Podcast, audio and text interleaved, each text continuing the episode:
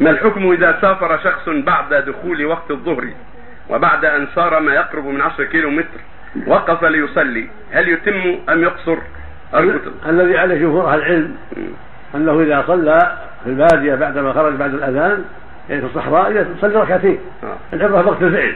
أيوه. فإذا أذن مؤذن الظهر أو العصر وخرج وجاوز البلد وقف يصلي يصلي اثنتين أيوه. العبرة بوقت الفعل. وقت الفعل. لأنه وقت الفعل مسافر آه.